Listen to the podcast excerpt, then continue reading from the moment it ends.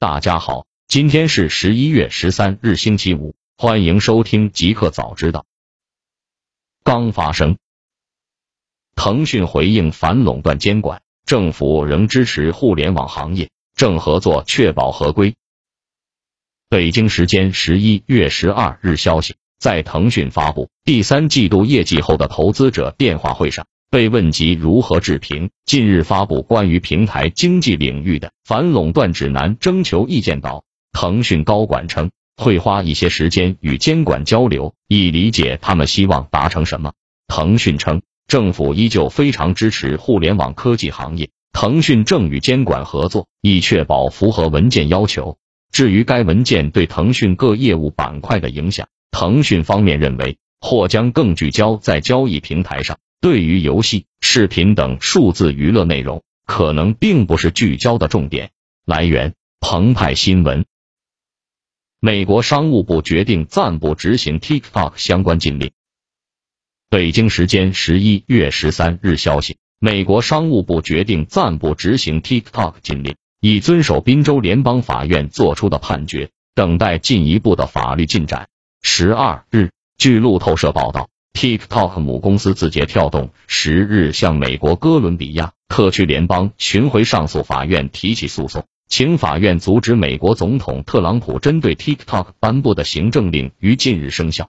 8月14日，特朗普以国家安全为由，下令要求字节跳动在90天内，也就是11月12日前剥离 TikTok 在美国运营的所有权益。字节跳动发表声明称，美国政府持续向公司抛出新要求，公司已多次给出解决方案。特朗普颁布的行政令即将生效，行政令包含明确允许有30天延期生效的条款内容，但字节跳动当下未获美国政府延期。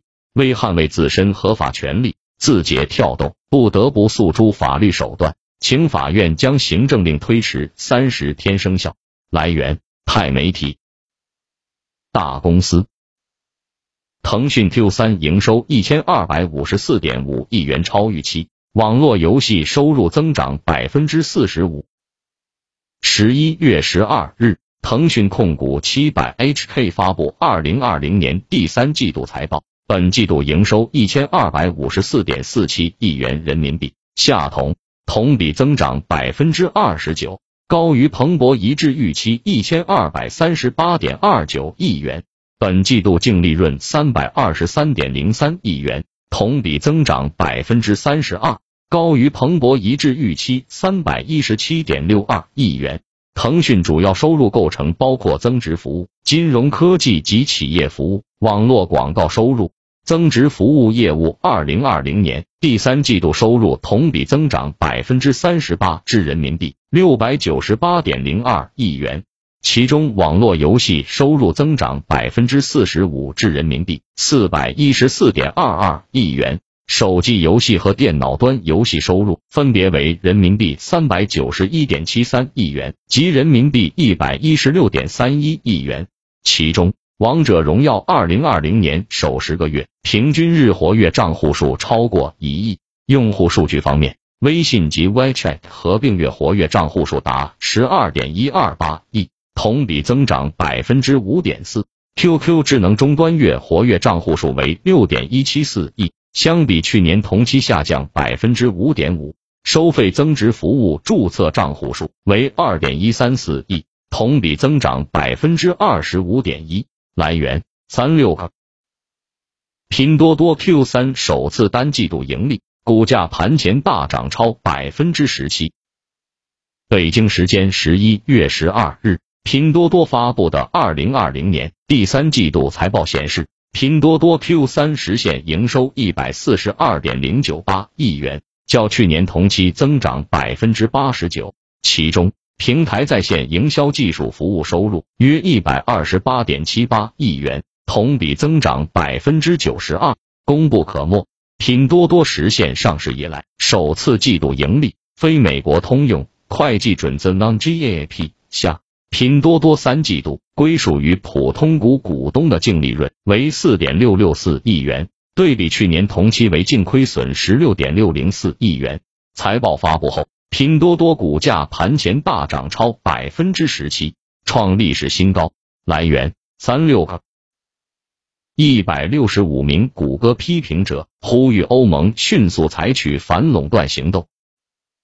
北京时间11月12日消息，据路透社报道，一个由165家公司和行业机构组成的团体呼吁欧盟反垄断执法部门对谷歌采取更强硬的立场。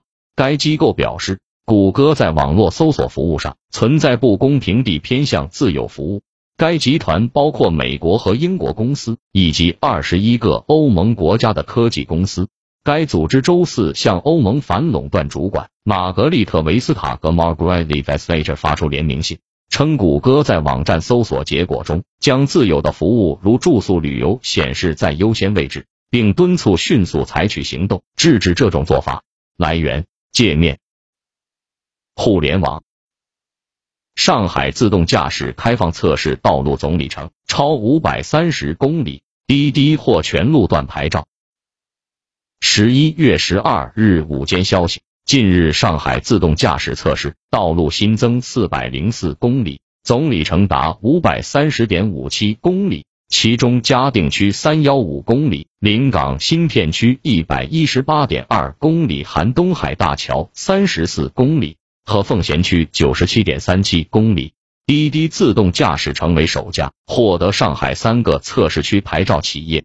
上海市创新提出了4全1融合自动驾驶测试场景布局，测试场景逐步由点线形成片状、网状测试区域，以实现低风险、一般风险、较高风险和高风险道路全覆盖，包括多类应用场景，可测试场景超过5000个。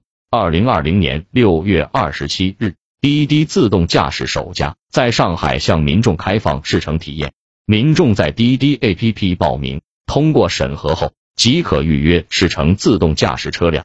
据统计，报名试乘体验人数已达数万。来源新浪科技。 YouTube 发生全球性宕机，视频无法加载，25万用户受影响。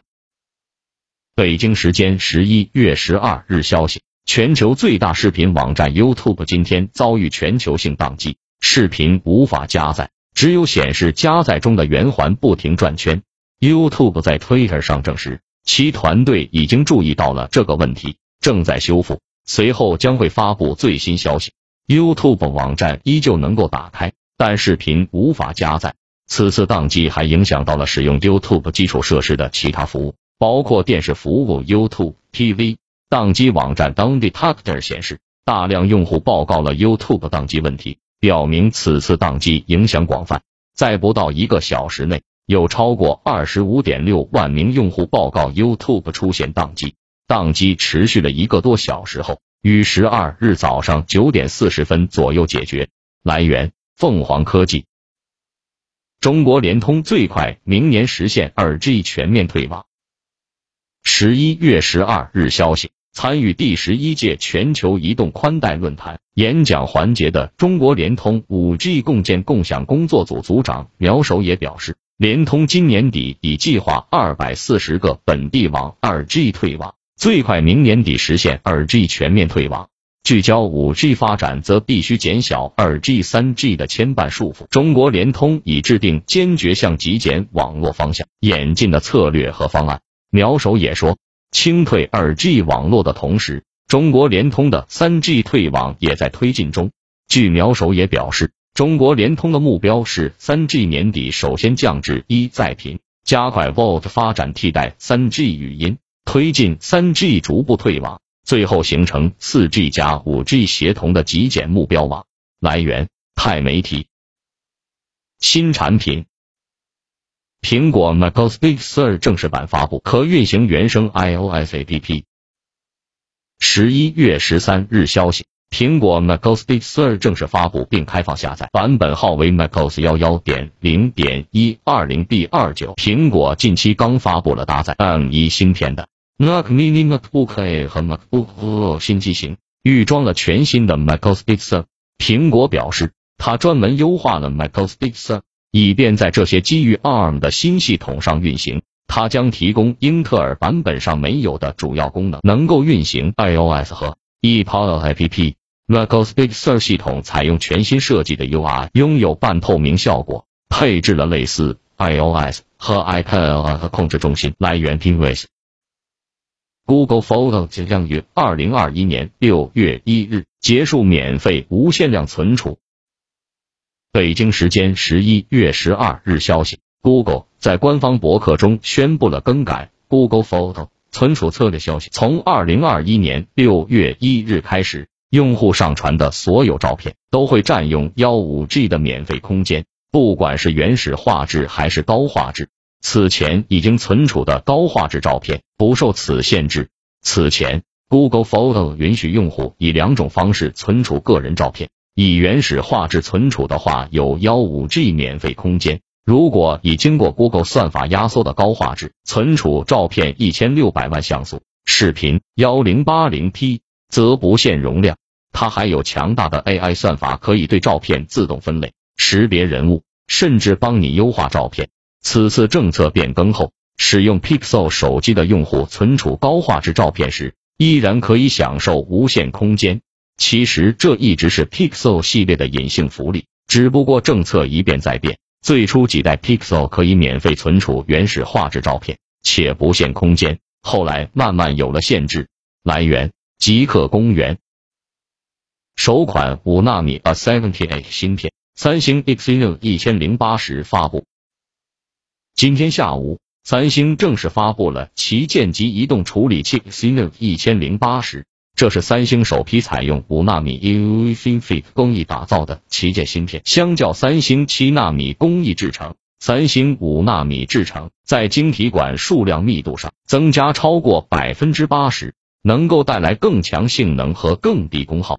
与8纳米 LPP 工艺相比，三星 Exynos 1080所采用的5纳米工艺性能提升 14%， 功耗降低 30%； 与7纳米 DUV 相比，性能提升 7%， 功耗降低 18%。不仅如此 ，Exynos 采用 ARM 2020年最新的旗舰级 Cortex-A7 CPU， 这是全球首款5纳米 Cortex-A7 CPU。来源。 快科技，台积电5纳米产能吃紧，三星有望代工苹果 M1 芯片。11月13日消息，苹果推出首款自研电脑处理器 M1， 并且发布了搭载 M1 芯片的 MacBook。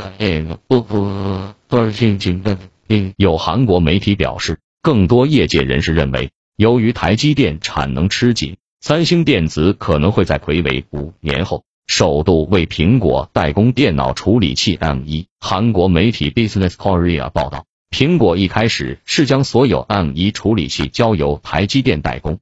然而，分析人士直指，台积电目前难以满足苹果所有需求，而三星、台积电是全球唯2家能够以5纳米制程代工芯片的厂商。研究人员指出。 苹果 M1 芯片订单约占台积电5纳米制程产能的 25%， 但台积电早已将多数5纳米产能挪去为苹果代工 iPhone 12的 A14 芯片。预料苹果会把台积电无法满足的订单转交给三星晶圆代工厂处理。来源：凤凰科技。一个彩蛋。 Caviar 推出 Apple Watch 6 限量版系列，镶嵌109颗钻石。北京时间11月13日，据外媒 Let's Go 的这条消息 ，Caviar 近日推出了 Apple Watch 6 限量版系列，其中包括4种独家型号，顶级款式有1个金表壳和109颗钻石，价格从3980美元约合人民币 26,389 元到45080美元约29万8,894元人民币不等。Caviar 也使用最耐用和稀有的材料，包括宝石和黄金来装饰和丰富现有的智能设备而闻名。苹果和三星产品经常被其用来改装。Apple Watch 6 的顶级款式配备了18克拉金质表壳，上面放置了不少于109颗闪亮的钻石，这可以说是目前世界上最昂贵的 Apple Watch 6。 该表带也比原来的表带更加豪华。Caviar 为此使用了罕见的鳄鱼皮，并涂有巧克力棕色。表壳背面刻有唯一编号此型号仅限量发售5枚。来源：新浪科技。